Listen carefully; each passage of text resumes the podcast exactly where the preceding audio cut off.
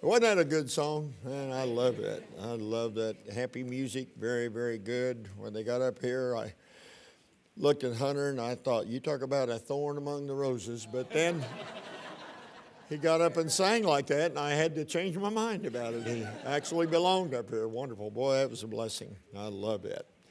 Beautiful. All right, we're in the Gospel of John and chapter 6 again tonight. And uh, we're going to do the end of the chapter tomorrow night, God willing. But tonight we're in John chapter 6. and um, we're going to begin reading. Um, I, I, think in uh, verse 35 would be a good place uh, to start. We were here last night in uh, the Gospel of John, chapter 6. And of course, the the, what is taking place, what is going on, and what, uh, the teaching that Jesus is doing follows the feeding of the 5,000, a notable event. Uh, five loaves, two fishes, 5,000 men alone were fed, uh, 12 baskets remaining. This isn't a fairy tale. Yeah. It actually happened just like that. Just exactly like that. So, we're still talking about it today, 2,000 years later, and you can imagine the stirring that it would have caused in that particular day. As Jesus, still relatively early in his public ministry, um, the fame of him, as you read through the Gospels, you'll see that because of events like this, this event and others, um, that his fame is spread abroad everywhere. And uh, many called the first year, some Bible students called the first year of his ministry the year of popularity. And I don't like, even like to use the word popularity with Jesus, but it's actually accurate. Uh, and we'll understand some of that out of the passage tonight. It was actually accurate. He was very popular, and people were coming as a result of his popularity. And so, amazing, amazing story, amazing things happening. So let's start reading in verse number 35. If you want to stand for the reading of the Word of God, if you need to remain seated, please uh, feel free. But otherwise, we'll honor the Word of God. And let's start reading in about uh, verse number 35. And again, this follows the fact that He had given them bread and they did eat, and He gave them meat and they did eat, and uh, ate plentifully to the full. They ate to the full. And now He is teaching that he is the bread of life. Look in verse 35. And Jesus said unto them, I am the bread of life. This is, a, this is a statement that was an attention getter. He said, What? You, you have to, if you weren't here last night, I'm sorry about that, or if you haven't visited this passage, but when Jesus made a statement like this, it was an attention grabber. Did you hear the claim that he made? You're going to see that some of them had the attitude, oh, no, no, wait, wait, wait a minute. We want to eat this bread. We like the miracles. And certainly he spake like no man spake. And uh, they never heard or seen, this is an understatement, they'd never heard, seen, or met anyone like Jesus. And now he makes this claim I am the bread of life. He that cometh to me shall never hunger and he that believeth on me shall never thirst. But I said unto you that ye also have seen me. Now put this in your mind here. Ye have seen me and believe not. All that the Father giveth me shall come to me, and him that cometh to me I will in no wise cast out. We covered this last night.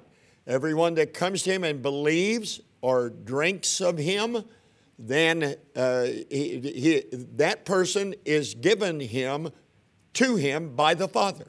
We called a sermon last night. Now I belong to Jesus. That's how it happened.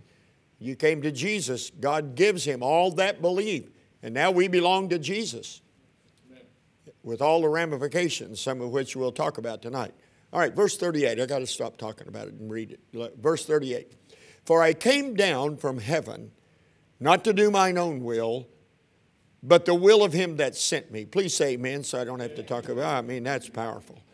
And this is the Father's will which hath sent me, that of all which he hath given me I should lose nothing. Another point we labored on last night, but it should raise it up again the last day. And this is the will of him that sent me, that every one which seeth the, uh, seeth the Son and believeth on him may have everlasting life, and I will raise him up at the last day.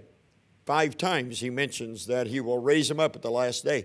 The Jews murmured at him because he said, I am the bread which came down from heaven. And they said, ah, Is not this Jesus, the son of Joseph, whose father and mother we know? How is it then that he saith, I came down from heaven? Well, you and I know how he says that, don't we? He came down from heaven. The virgin born Son of God. Verse 43. Agree quickly, or you'll make me stop and preach on this on the way. Verse 43 Jesus therefore answered and said unto them, Murmur not among yourselves. No man can come to me except the Father which hath sent me draw him, and I will raise him up at the last day. It is written in the prophets, and they shall be all taught of God. Every man, therefore, that hath heard and hath learned of the Father cometh unto me. Not that any man hath seen the Father, save he which is of God, he hath seen the Father. Verily, verily, truly, truly, verily, verily, I say unto you, he that believeth on me hath everlasting life. I am the bread of life. In case they didn't get it before, Get it now. I am that bread of life. Your fathers did eat manna in the wilderness and are dead. This is the bread which cometh down from heaven, that a man may eat thereof and not die. I am the living bread which came down from heaven. If any man eat of this bread, he shall live forever. And the bread that I will give is my flesh which I will give for the life of the world. The Jews therefore strove among themselves, saying, How can this man give us his flesh to eat? Then Jesus said unto them, Verily, verily, I say unto you, except ye eat the flesh of the Son of Man and drink his blood, ye have no life in you. Ladies and gentlemen, if he has shocked them by his previous statements, I am the bread of life, how shocking do you think this sounds to them? That he says, Verily, verily, I say unto you, except ye eat the flesh of the Son of Man and drink his blood, ye have no life in you. Whoso eateth my flesh and drinketh my blood hath eternal life, and I will raise him up at the last day. For my flesh is meat, indeed and my blood is drink indeed. He that eateth my flesh and drinketh my blood dwelleth in me, and I in him. As the living Father hath sent me, and I live by the Father, so he that eateth me, even he shall live by me. This is that bread which came down from heaven not as your fathers did eat manna and are dead. He that eateth this, of this bread shall live forever. That's what he just said up in verse number 54 that I will give them eternal life. Verse 59.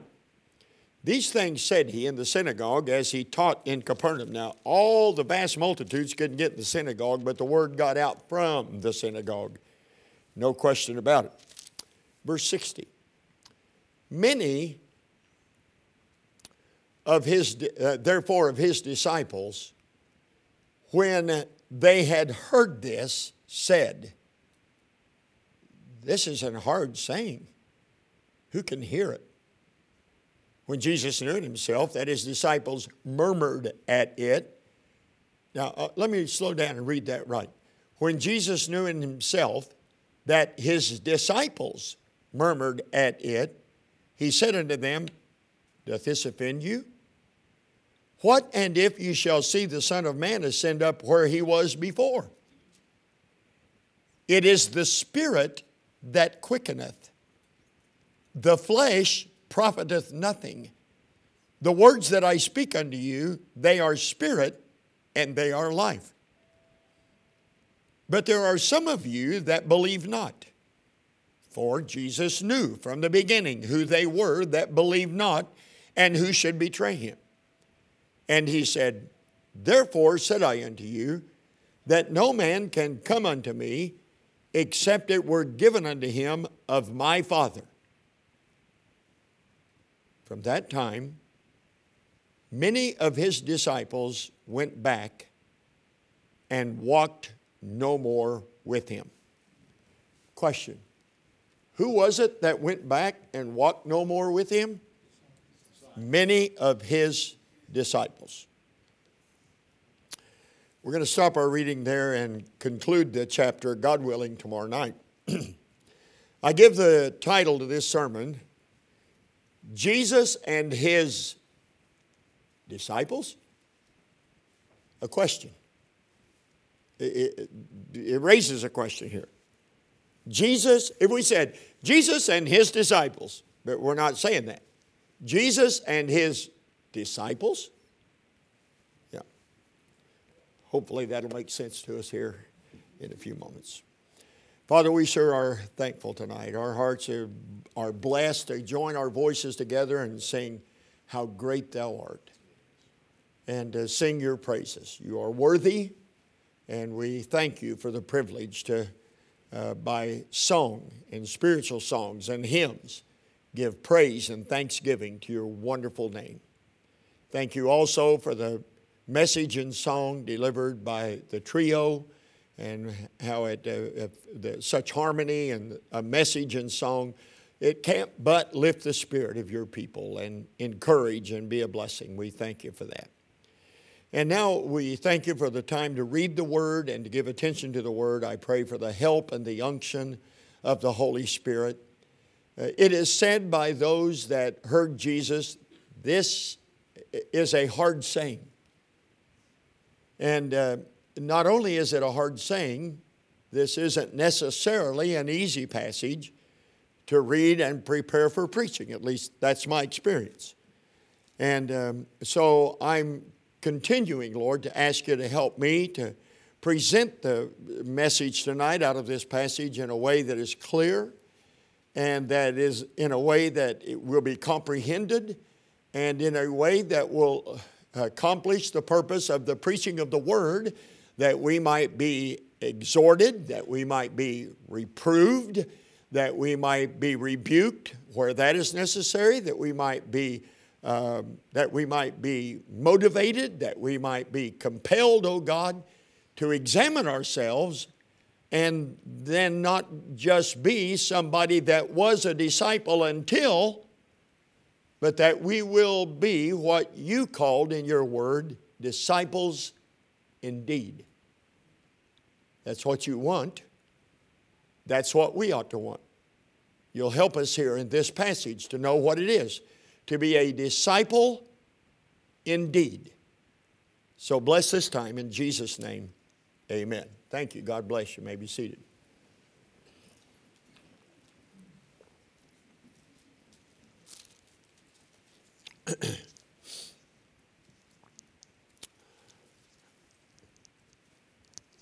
I'm big on, uh, I'm not the only one, preachers, a lot of preachers are, but I'm big on definitions. Sometimes I work, uh, look up definitions on words that uh, when I say, now let me give you the definition, some of the words are so familiar, uh, there are sometimes, I think people think I'm insulting their intelligence, but oftentimes when we'll take the time to do the work on a word uh, definition, we'll find maybe a broader use than we're used to. And besides that, there are times that words kind of evolve and they kind of lose what the original meaning or how the original use was, uh, what it meant. And so I, I love to look up uh, the words and make sure I'm not missing anything. Sometimes you find some real nuggets that'll really be helpful. so I look up the word disciple. Oh, come on. We know what a disciple is. I know. But I looked it up anyway. And uh, the word disciple, really, in its simplest form, it just simply means this a pupil, a learner, a pupil. someone who is going to be taught. That's what a disciple is. Now, if we had been uh, allowed to walk in that time, if we had been able to be eyewitnesses of what was taking place, I have no doubt we would have been amazed like many of the people of that time were amazed. And, and in fact, the greater the multitudes that uh, came, the more rapidly did the news about Jesus spread, and the multitudes continued to grow, so that they went from multitudes to great multitudes. And there's quite a difference uh, if you study that definition between a multitude and a great multitude or great multitudes. And we'd have looked at that and we would have thought, wow, look at this. Look at all the people that are listening to Jesus teach. And he was teaching and he was preaching. Let's look, look at all the people. Look at all the pupils. Look at all the learners. However, Jesus made a distinction uh, in this matter of who are disciples. And if you're in John 6, in my Bible, I just have to turn one page. I want you to turn to John chapter 8. Now, hold your place, obviously, we're coming back to chapter 6, but just in my Bible, I just have to turn one page right over. It's handy for us. And look in John chapter 8. And I want you to look in uh, verse number 29 of John 8. Now, listen to these words. This will help us. And he hath sent me, Jesus said, uh, and he that sent me is with me. The Father hath not left me alone, for I do always those things that please him. And he spake these words, I'm sorry, read it right. As he spake these words, many believed on him. Then said Jesus to those Jews which believed on him, If ye continue in my word, then are ye my disciples. Next word, please. Indeed. Indeed. So you can only come to one conclusion. Now, I'm going to reference that again after a while, but you can only come to one conclusion that what we read in uh, John chapter 6 and what Jesus said about those disciples that were out there, that there is a difference between a disciple and a disciple indeed. Because Jesus made it clear, He said, Now, here's what a disciple indeed is. Not just somebody that hears what He says, and then intellectually they have received it, intellectually they've processed it. This is what Jesus taught. That's what they were murmuring about. Intellectually they heard. He said, I am the bread of life. I am sent from God. I came here from heaven. He is claiming equality with God. He is claiming to be deity. He is claiming to be the Messiah. He is claiming to be the bread of life. And they heard that as pupils. They heard it, but they didn't continue in it. And he said the difference between a disciple and a disciple indeed is this that a disciple simply hears and they are taught or they are a pupil. But a disciple indeed continues in what I taught. They receive it and continue in it. Vast difference between the two. A vast difference between the two. So in chapter 6, I think you can see there are many disciples, I mean, multitudes of people there uh, that were listening. If, if we'd have walked upon the scene, you and me, if we'd have walked upon the scene, we'd have said, My soul, look at that. Look at all the students he has. Look at all the pupils that are there. Because they are sitting there with their ears open, and Jesus is speaking and teaching them. Therefore, they are at that time his pupils. And they're called disciples as pupils. That's what it means. But then Jesus made it more distinct. There's such a thing as a disciple indeed. And a lot of this sermon will challenge us to look at ourselves and ask the question Am I a disciple? Well, of course. I mean, I've been saved since this time or that time. I've been going to church. I've been a member of, of, a Calvary Baptist church or this or that church or whatever it might be. Why, sure, I'm a disciple. I've known Jesus for a long, long time. And uh, this will kind of help us understand whether we are disciples, like many of them were disciples, or whether we are disciples, like Jesus is looking for disciples indeed. See can already get uncomfortable, can it? Knowing we're going to face these kind of questions. Many disciples in John 6, few disciples indeed. Many disciples in John 6, few disciples indeed. I don't know why we would think it would be a lot different today. All across America, there are still churches that, uh, or at least they have church on the door. They assemble together and they meet and they come together. And people might say, oh, Christianity, this state or this state. They talk about, I preach up in the Northwest a lot. And two of the states, in fact, I'll be in both of these states in the coming months this year. In the state of Washington, the state of Oregon, which they say are the most unchurched states in the, of the 50 states of the United States of America. They are the most unchurched. The greater percentage of their population per capita, eh, they are the least churched people there. But you can go even there and see where there are facilities. I preached up there, drive past them on Sunday morning, and people are assembling, and this is true all across America, till probably there are still millions of people that go to church, several million people that are in, the, eh, in church services of some kind across the United States of America. But the real question is not how many people go to church. If we're interested in what Jesus taught and authentic discipleship, we are really interested in this. Are we, are they disciples indeed? See. Now, here's how he makes the distinction. He makes the distinction between a disciple and a disciple indeed based on this how they respond to the hard sayings of Jesus. Now, that's in our account. See, that's why I'm saying that. It's right here in our account.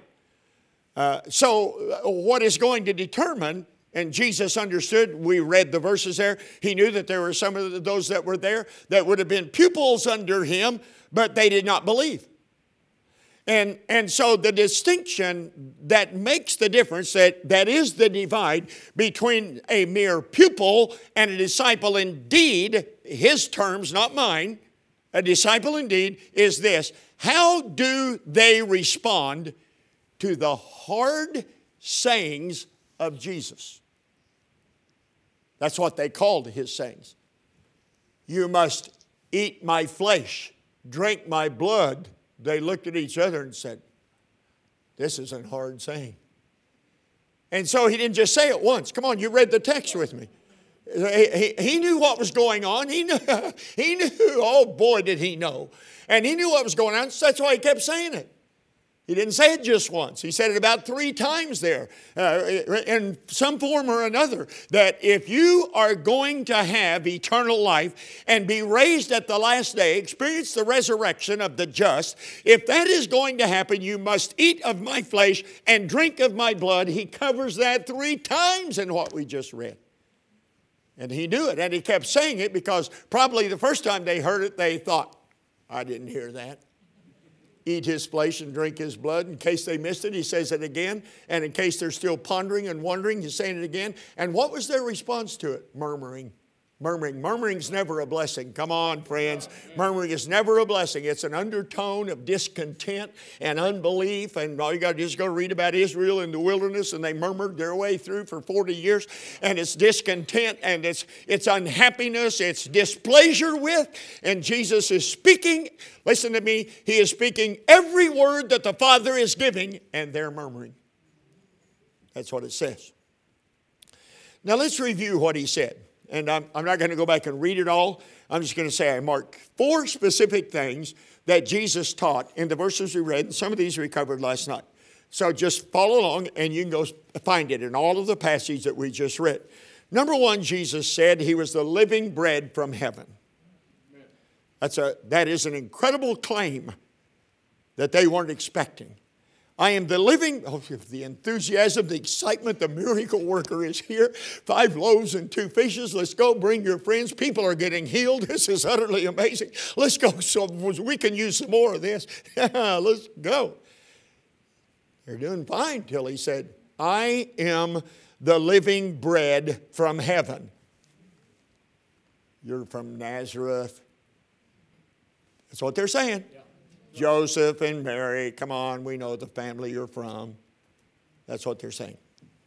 Second thing, all I was going to do is tell you what they uh, the things that are taught. The second thing is this: He said his body was bread, and that his blood was drink. I know how that sounds. I mean, to this day, as many times as I've read this and tried to preach this and teach this and such as that, it still sounds difficult to say at times that his body is bread and his blood is drink.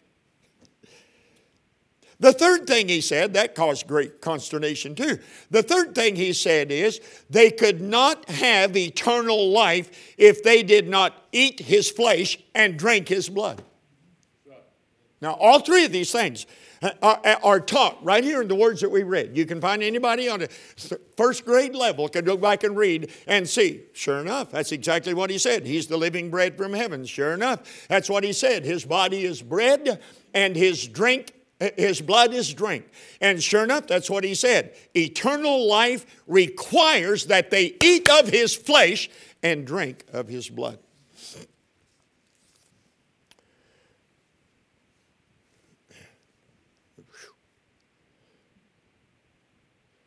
The fourth thing he taught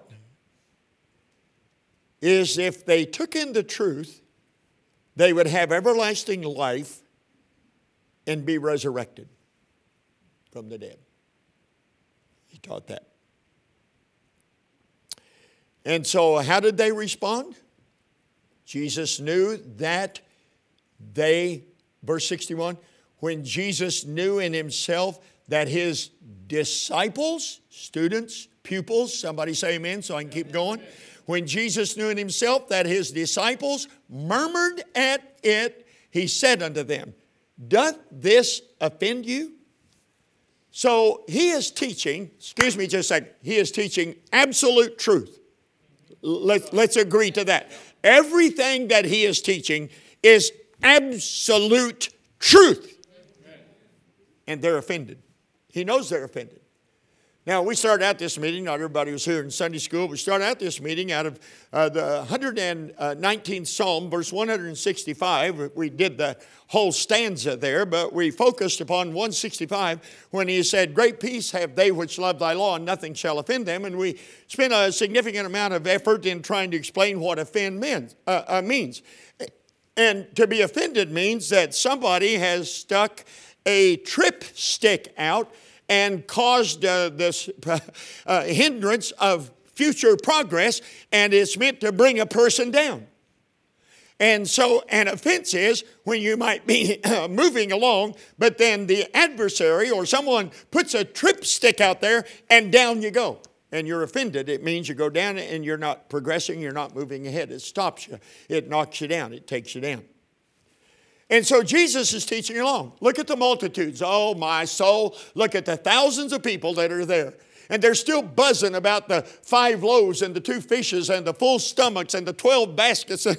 Can you believe we actually got to witness all of this? And let's follow him some more. We'd like to see some more of this. And lame people are made to walk, and sick people are made whole, and blind people are made to see. And all kinds of miracles are taking place here. Let's follow him some more. Follow him some more. And so they're following and they're, I can just feel it, the giddiness of it.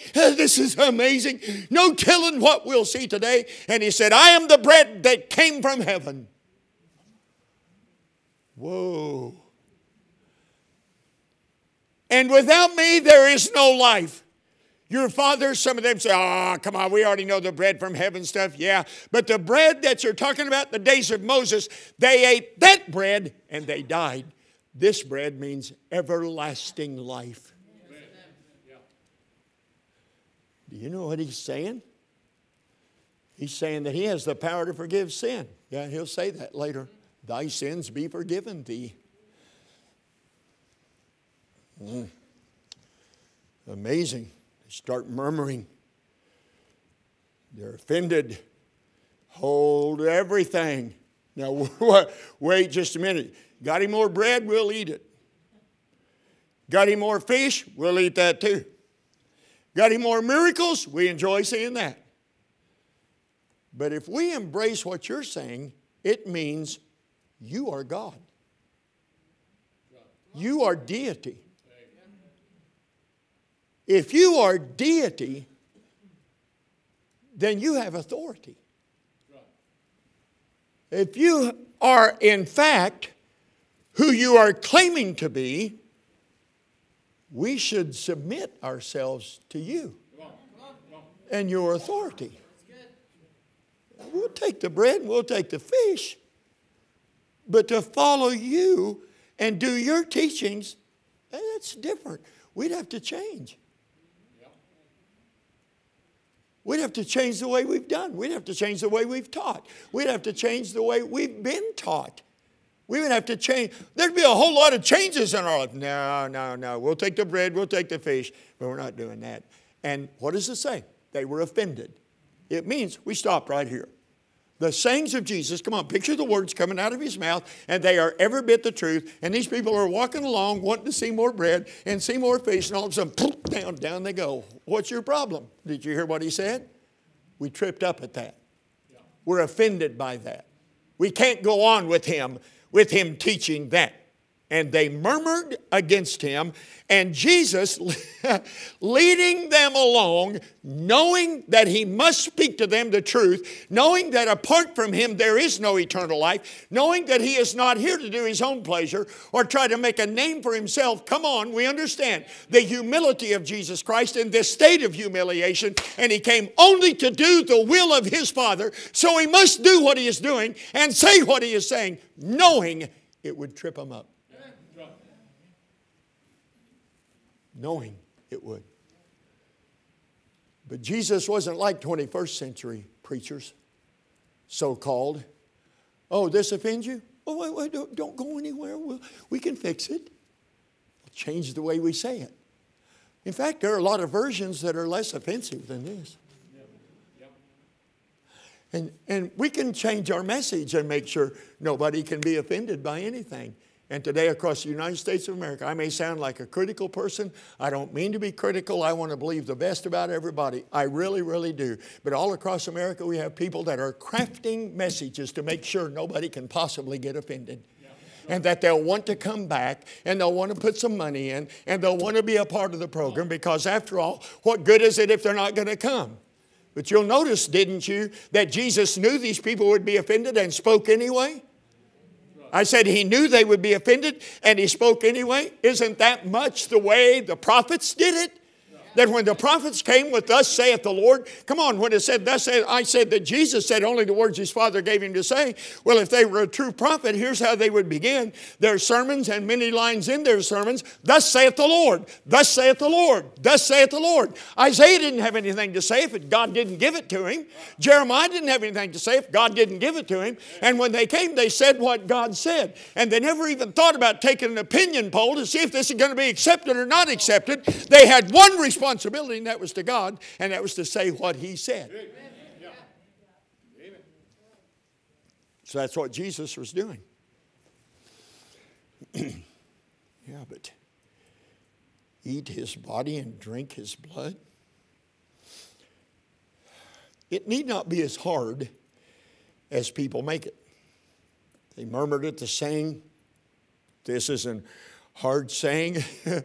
Look, I, I don't know if everybody sees humor in the Bible, but I, I, I, don't, want, I don't ever want to be irreverent. But look in verse 62.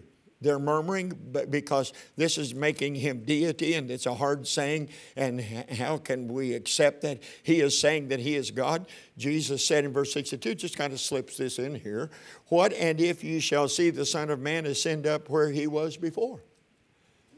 Look at me a second many of the disciples indeed would eventually see just that.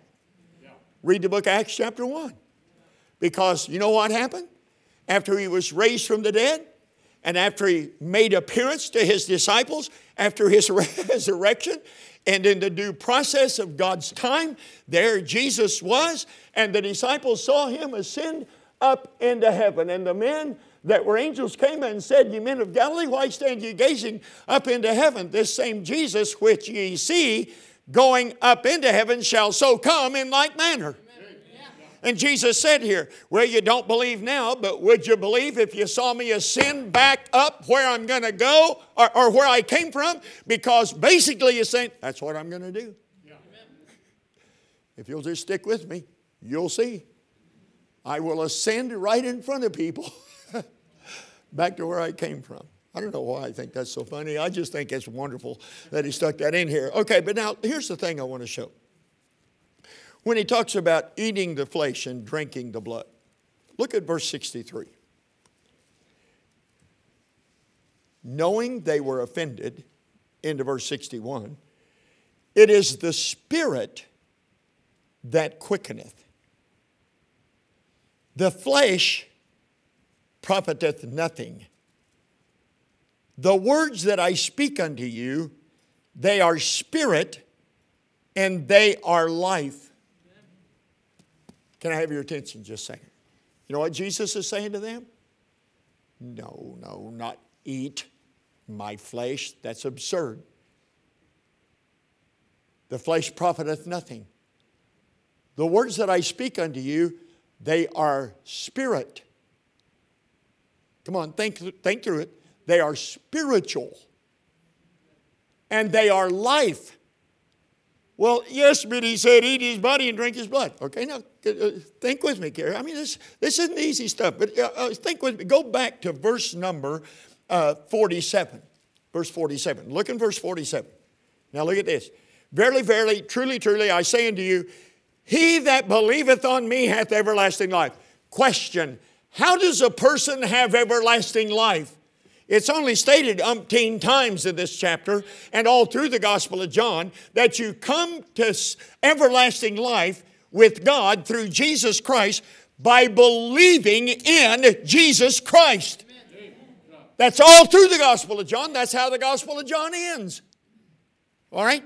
And so he said, He that believeth on me hath everlasting life. Now drop down to verse 54. Whoso eateth my flesh and drinketh my blood hath eternal life. There it is again. How do you have eternal life? Believe in Jesus Christ. Yeah, but what does eat and drink? Eat his flesh and drink his blood. Uh, what does that mean? It means believe in him. Believe in him because he's going to bear our sins in his own body on that tree. If you don't believe in that, you can't be saved. And he is going to shed his blood to cover our sin. Without the shedding of blood, there is no remission of sin. If you don't believe it, then you can't be saved. So he is simply using the language of consumption. They had just eaten the bread, and they had just eaten the fish, they had just consumed food. And now he said, The words that I speak unto you, they are spirit and they are life. And the way that you eat of my body is to believe that I have come in the flesh, that to believe that I have come in the flesh to pay for the sins of the whole world. You have to believe that. So to believe it is to, spiritually speaking, consume it, receive it what did the woman at the well do with that living water? Give me this water to drink. She never put anything to her mouth and did this, but she believed Jesus. Amen.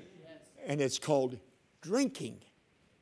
Believing is eating, believing is drinking spiritually. See, that's all he means. That's all he means. That's right. Somebody said, well, yeah, but I was a Catholic, or maybe somebody is here that is a Catholic, and when that priest prays, eh, the uh, bread turns into the literal body of Jesus and the wine turns into the literal blood. No, it doesn't. Actually, that's not true. Jesus was offered for, I just read in my Bible reading this morning, Hebrews chapter 9. Jesus was offered for our sins once. Amen. I said, Jesus was offered for our sins once. He came in the flesh. He bare our sins, 1 Peter chapter 2. He bare our sins in his own body on the tree, and he came and died for sin once. And it's blasphemous to think that that bread becomes the literal body of Jesus and that juice becomes the literal blood of Jesus. That is blasphemous. He shed his blood for the sins of the world once. Amen. And it's done. That's why he said on the cross, It is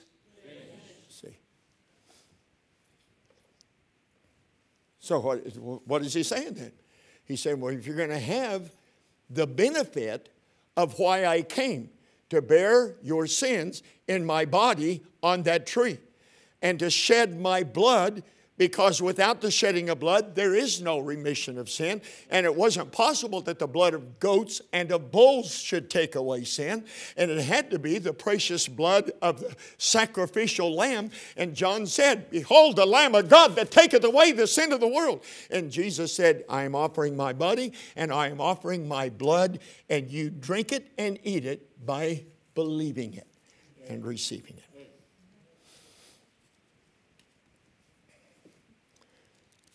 It's beautiful, actually.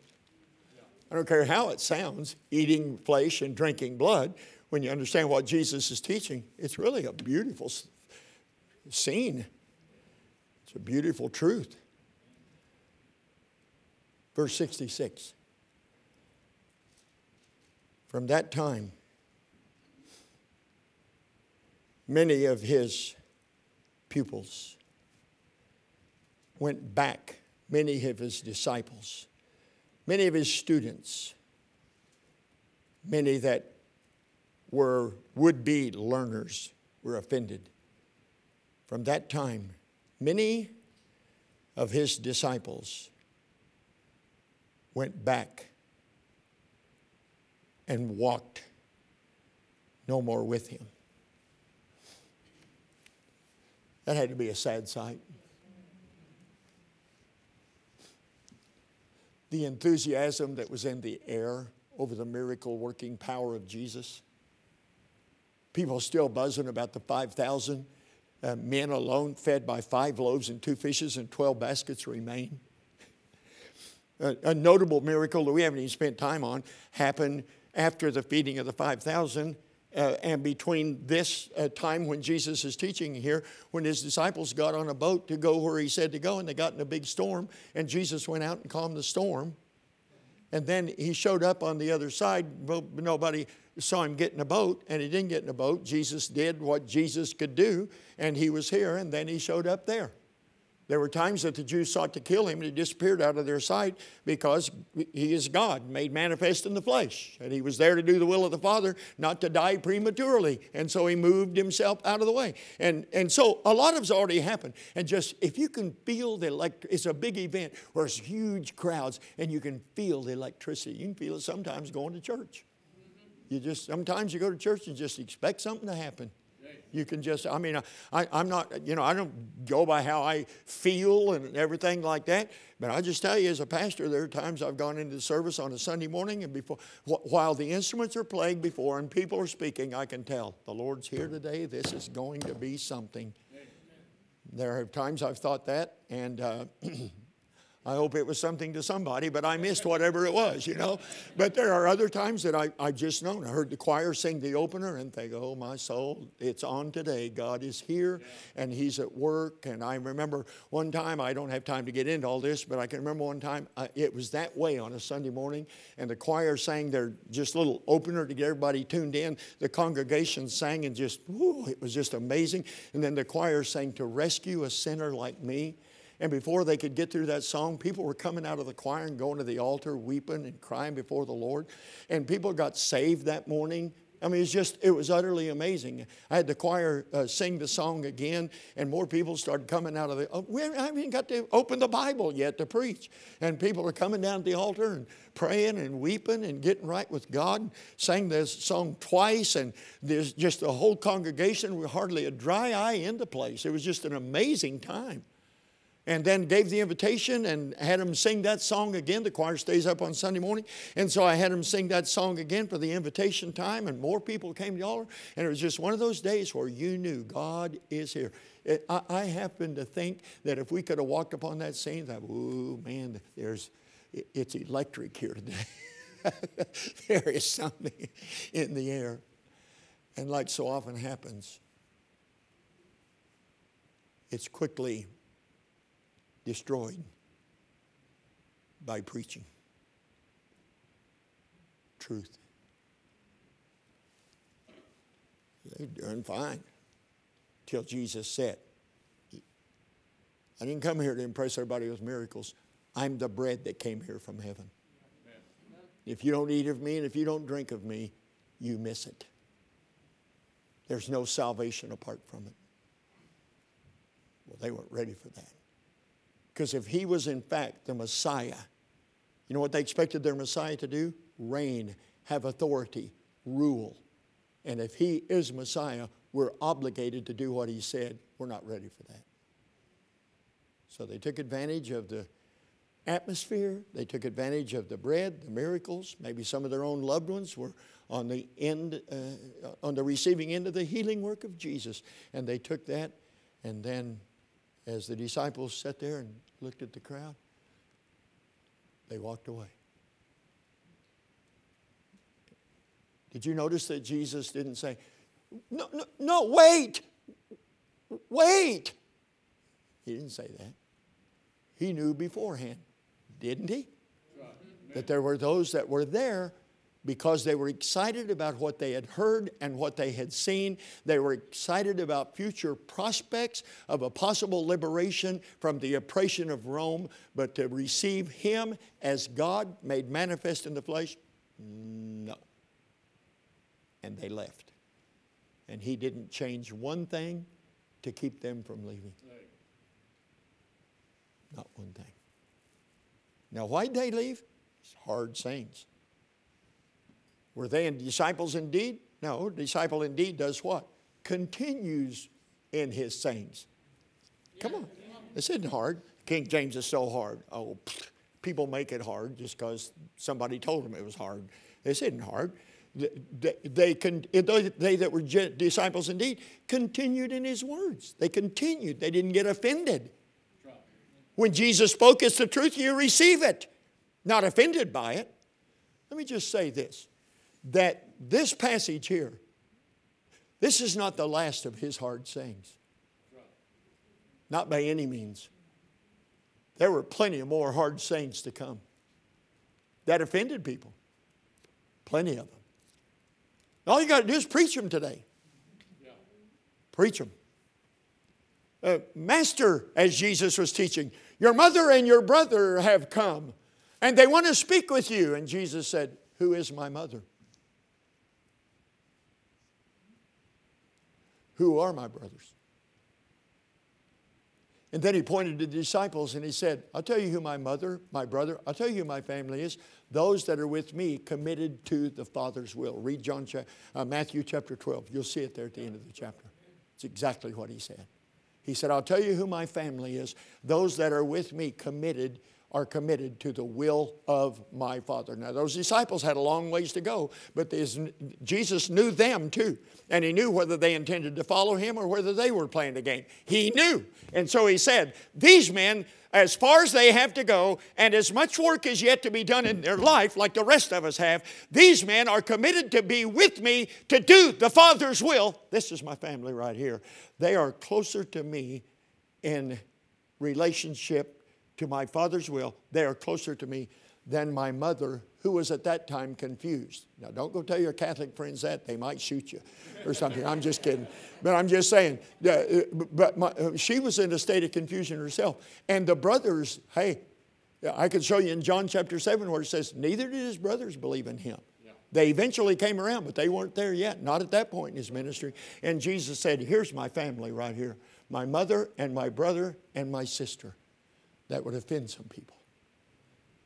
As a matter of fact, if my brothers, I have two brothers, eight and 10 years older than me, and if I wasn't very careful to make this very clear, and they heard me say that there are 50 men at Southwest Baptist Church in Oklahoma City that I'm closer to than my brothers, at least. And there are many pastor friends that I'm closer to than my brothers. So you don't think much of your brothers. I love my brothers. I'll tell you the kind of men they are. Even their sister in law loves them. She thinks my brothers are good guys. Isn't that right, Sam? She loves my brother Ben, eight years older than me. Lyle, he's a Church of Christ elder, so we have some theological issues. But my brother Lyle is a gentleman. He's a nice guy. He's one of the nicest people you could possibly meet. I love my brother Lyle. But we don't share the same relationship in relation to the purpose we are here and the purpose of the Word of God and the purpose that we are saved. We don't share the same relationship as I do with many others like your pastor. See? That offends some people. There are some family members that you might have. If they see you, if they see that the family of God and the will of God is more important to you than their approval, they might be offended by that. So I'm just saying, that's not the only offense. Uh, he said in Matthew chapter 16, that was in Matthew chapter 12. You go to Matthew chapter, well, let's go to Matthew chapter 10. Jesus said, Think not that I am come to send peace into the world. No. What about Christmas? I know, it just ruins Christmas season. But that's what he said. I said, those weren't the last hard sayings of Jesus. Think not that I am come peace, uh, to bring peace into the world, but I come with a sword. And I will set a man at odds with his own family. And so that there will be a father against the son, the son against the father. There will be a daughter against daughter in law which can happen anyway, but I'm just saying it can really happen in relation to devotion to Jesus Christ. And, and he said, A man's foe shall be they of his own household. Now, did Jesus come so that he might divide families? No, but the exclusive nature of the gospel naturally divides families. You cannot be devoted to Jesus Christ and the world. I mean, I remember my own mother, maybe the best Christian I ever knew. I can remember my own mother struggling with this as we had gotten into the ministry when we were uh, 21 years old, just about to turn 22. And, you know, there'd be family reunions and family gatherings. And guess when they did them? Guess when all those Mennonite people over in Western Oklahoma, guess when they did them? Sunday afternoon. Sunday afternoon. I said, Mom, I can't come. She's got a bus route. I got a bus route. I teach a class. I'm in the choir, or I was leading the singing. I'm doing all of this, and the pastor's gone. I'm preaching. I'm doing all this kind of stuff. I can't do it. Well, son, it's a family reunion. We'll tell them to have it on Saturday. well, they can't do it on Saturday. Well, I can't do it on Sunday. Just doing what my mama basically taught me. Now, she came around. She understood it. It's just hard for her to accept at times. That kind of devotion, Jesus said, I'll divide. I said, that's a hard saying. Yeah. That true devotion to Jesus Christ means that there's some family going to think, you, what do you go to that church? You've been how, how many nights this week? what are you in a cult or something? Letting those people manipulate you? All that kind of stuff. What in the world's going on? And there are some people that you might lose their approval and you might lose their friendship or their fellowship. You might lose it because of devotion to Jesus Christ. He warned us of that. He warned us of that. As a matter of fact, he goes on in Matthew chapter somewhere, you can go look it up later, where he said, If a man love father and mother and brother and sister more than me, he is not worthy of me. If a man hate not his father, mother, brother, sister, his own life also, he cannot be my disciple. Yeah. That's what he said. See, we're talking about disciples indeed. We're not talking about disciples that, well, get offended and therefore follow no more. We're talking about those who what? Continue in what he said. And to do that, to continue with Jesus, there may be some people that measure that they are no longer loved. You think more of that church than you do your own family. Well, it's not actually the church, although it is the church. If it's an authentic New Testament church, it is his body after all. And uh, he loved the church and gave himself for it. I reckon that ought to give us justification uh, and motivation to have a right attitude towards New Testament church life. I'm not talking about religious organizations that put church over the door. I'm talking about those that will measure as a biblical, authentic New Testament church, which has to do with doctrine and function. Amen. Amen. Right. See. Hate him? You think, do you think for me to follow Jesus, do you think he expected me to go say to my dad, whom I love, Dad, I hate you? That's not what he's talking about at all. But there could be those when they see the kind of devotion and love that Jesus deserves. There's another D demands. They may interpret it as being hated. You don't mean that. You don't even want that. But if your devotion to Jesus produces that, that's not on you. That's on the person that doesn't devote themselves to Jesus. Right. Amen. And he said, if any man, here's a hard thing, If any man will come after me, you want to follow Jesus? Oh, yes. Knock doors all the time. You a Christian? You a believer? Yeah. Do you try to follow the Lord? Oh, yeah. Well, here's what he said. If any man will come after me, let him deny himself. Now, he gave two requirements, only two. Let him deny himself, take up his cross, and follow me. Yeah, right.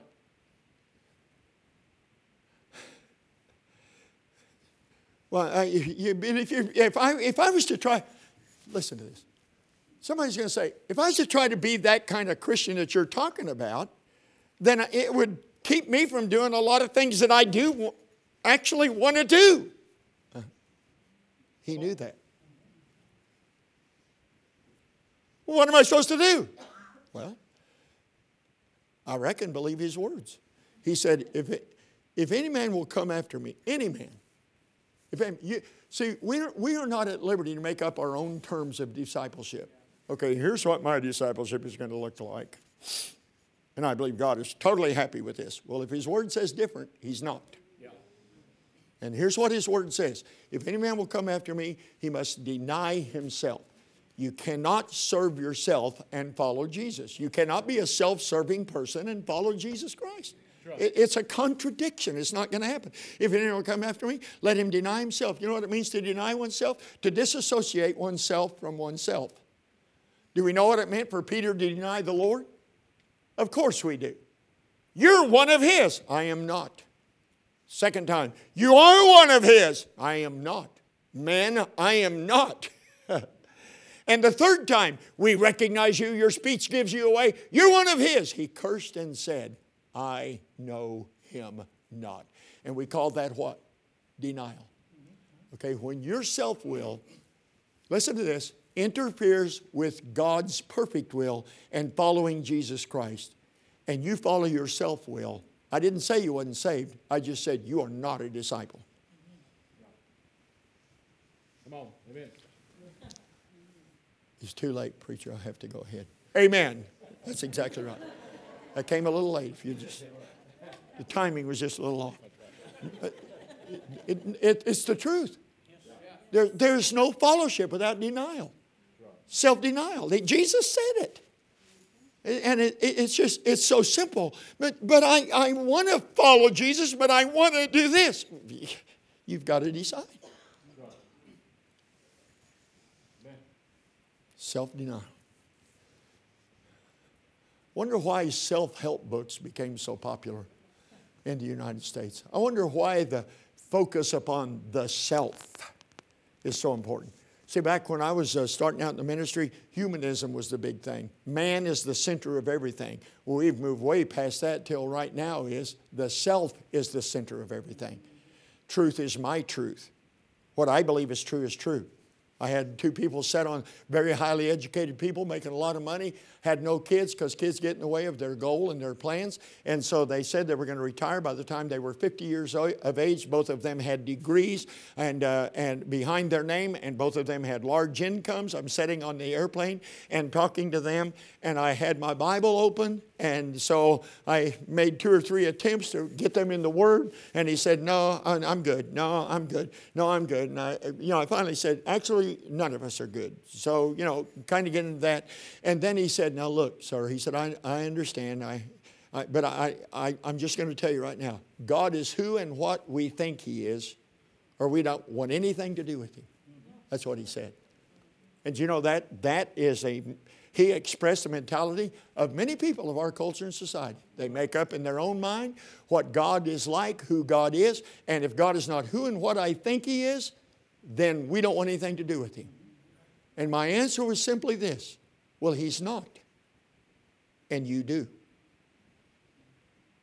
He's not who you say he is, he's who he is. And you do have to do with him, even if you say you don't have to do with him.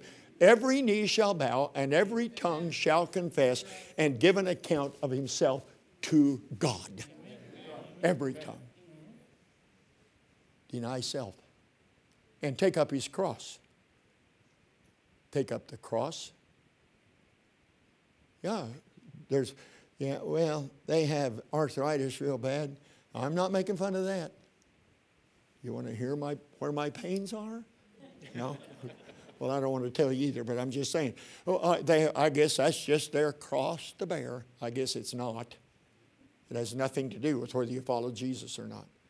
And somebody, maybe their business failed. That's the third time their business failed. I guess that's just their cross to bear. No, the disappointments of life are not our cross.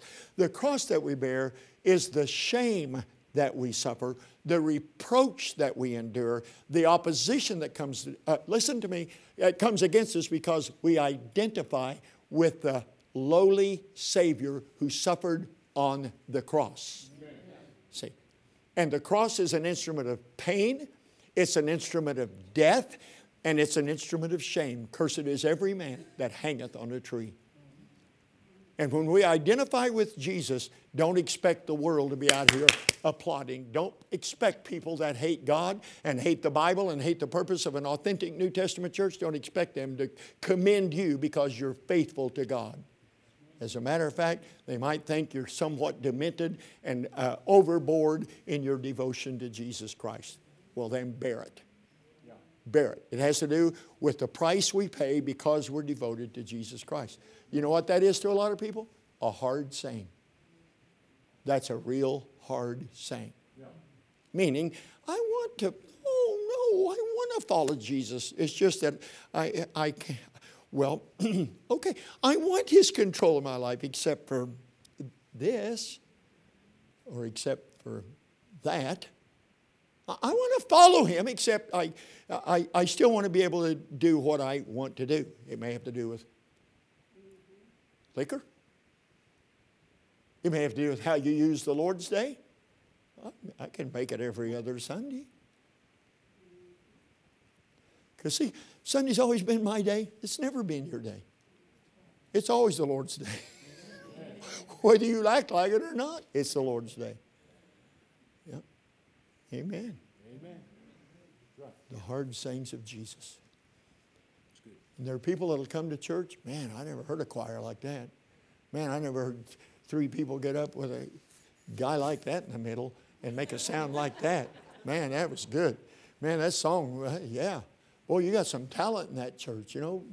I've heard all of these kind of things. Yeah. Boy, the people are friendly there. Man, there's a lot of enthusiasm there. Man, I like a preacher that gets up and preaches. I can't stand somebody that'll put you to sleep. And I, and I, I agree with uh, that guy that was a teacher at Dallas Theological Seminary. I can't remember his name, never can. It's not even important you do. But I will have one thing that man said. He said to preachers one time, he held up his Bible and he said, It must be a great crime to make such a book boring. Yeah. I was telling the pastor about a uh, double specialist doctor that came to Bible Baptist Church many, many times, Dr. Garnier. He was retired. He was an eye specialist, ear, nose, and throat specialist, specialist in both fields. Regarded throughout the whole state of Oklahoma, spoke here and there, taught in schools and all this kind of stuff. And Dr. Garnier was invited by two physicians that were members of our church. And he came to our church and he came and he came and he came. And I talked to him at the door. He didn't want me coming by his house. And he talked, I talked to him at the door. He was not a believer. He was not saved. He said, I'm a Presbyterian, but I'm an intellectual Presbyterian. That's what he told me. And so one day we had a service where it was just one of those times and people got saved. And I, I met him at the door and I said, Dr. Garnier, I'm so glad you're here. But you know, seeing people get saved and the way it kind of service was, I was really thinking and praying maybe you'd get saved today. He said, Brother Sam, with all due respect, I need to tell you something. I don't agree with hardly anything you say, but I love the way you say it and I appreciate it that you believe it. And if I'm going to go to church, I'm going to go where somebody really believes what they're saying. And you do, but I disagree with almost everything you say. And two weeks later, he was dead. He died. I'm, I'm not saying I had anything, I'm just saying. I'm just telling you what happened. That's exactly what happened. Yep.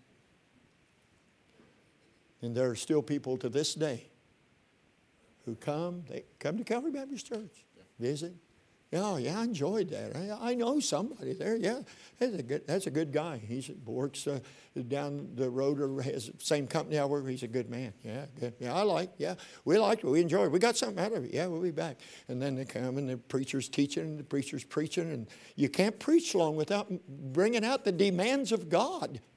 Look at me just a second. Those Ten Commandments are not ten suggestions. And what Jesus laid out as the terms of discipleship are not take it or leave it. It's a cafeteria. Pick what you want and leave the rest. That's not how he presented it. It's all or nothing. In terms of being a genuine, authentic disciple, continue in my sayings. There are people that hear that and say, that's not what I'm looking for. And they go out the door. And because of that, Many pulpits have adjusted their sermon to make sure minimum damage done instead of truth proclaimed. Because only the truth will produce authentic discipleship. Now, there are disciples, pupils, and there are disciples indeed. What I have to do when I study this, when I read this, I have to evaluate Sam Davison's life. I cannot evaluate anybody else. I'm not in a role or a position to evaluate anybody else's life. And when you hear it and are challenged by the Word of God, it's your responsibility to look at this and say, Am I a disciple indeed? And if you're saying, Well, pretty much, then the answer is no. Amen.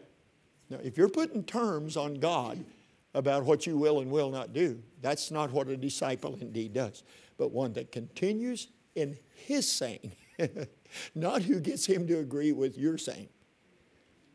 Or am I just a pupil? Now, which do you want to be? Well, if it doesn't cost me anything, there's no such thing.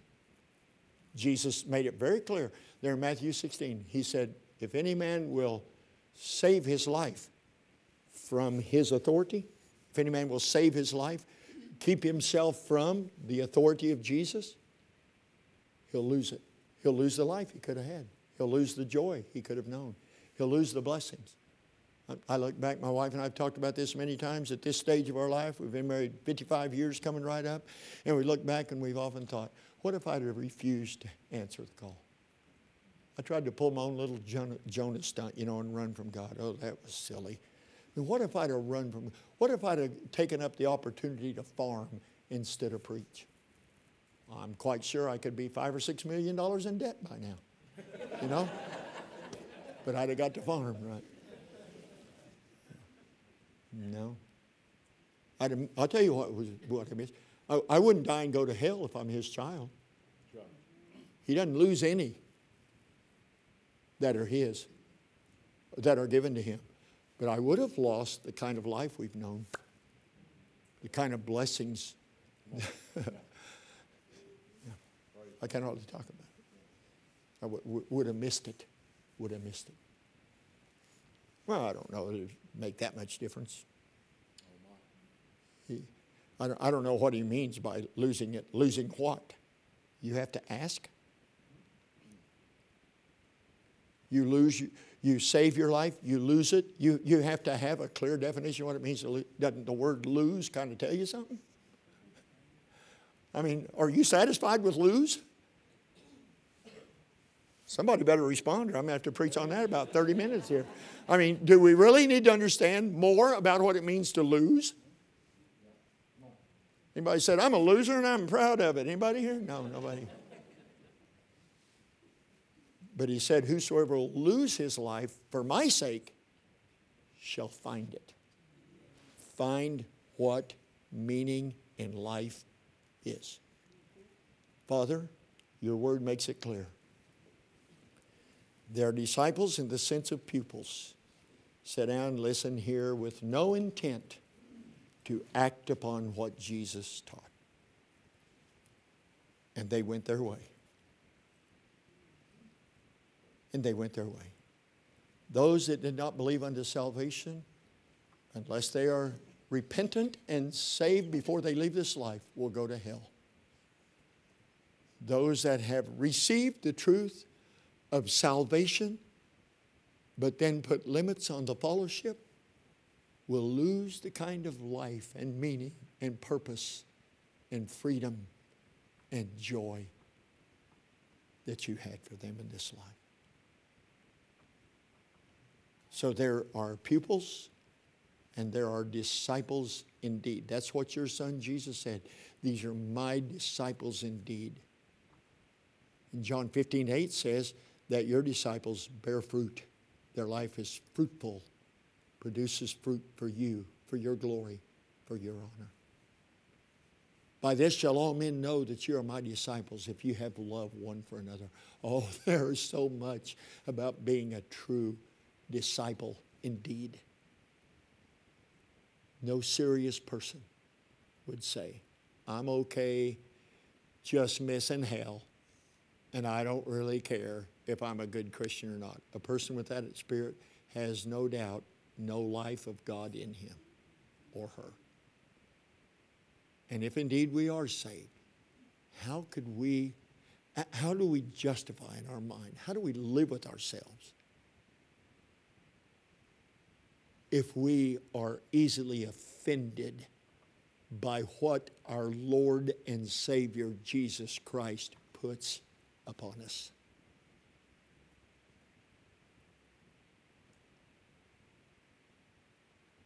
And how do we justify turning to walk no more with Him? I'll use Him as long as it fits what I want. But if He puts demands on me that I don't initiate, I don't want anything to do with it. And they walked no more with Him. What a sad, sad sight. May your Holy Spirit work. If somebody's here that's not saved, may they be saved tonight. If there are saved people that need to get serious about following you and not being offended by your word and your words, but continue in them, God, if there are people that need to get some things right, they need a revival in their spiritual life, and their Christian life, God. They just need to get serious about following you. If that's the case, then may there be the humility of heart to act upon that right now, tonight. Just say, Lord, I haven't been the disciple I should be. I don't want to turn and follow you no more. I don't want to be in that crowd. I want to follow you indeed. Young people, young lives, what a time to commit themselves to your way. Oh, God, bless this invitation for Jesus' sake. Amen. Let's stand together, shall we?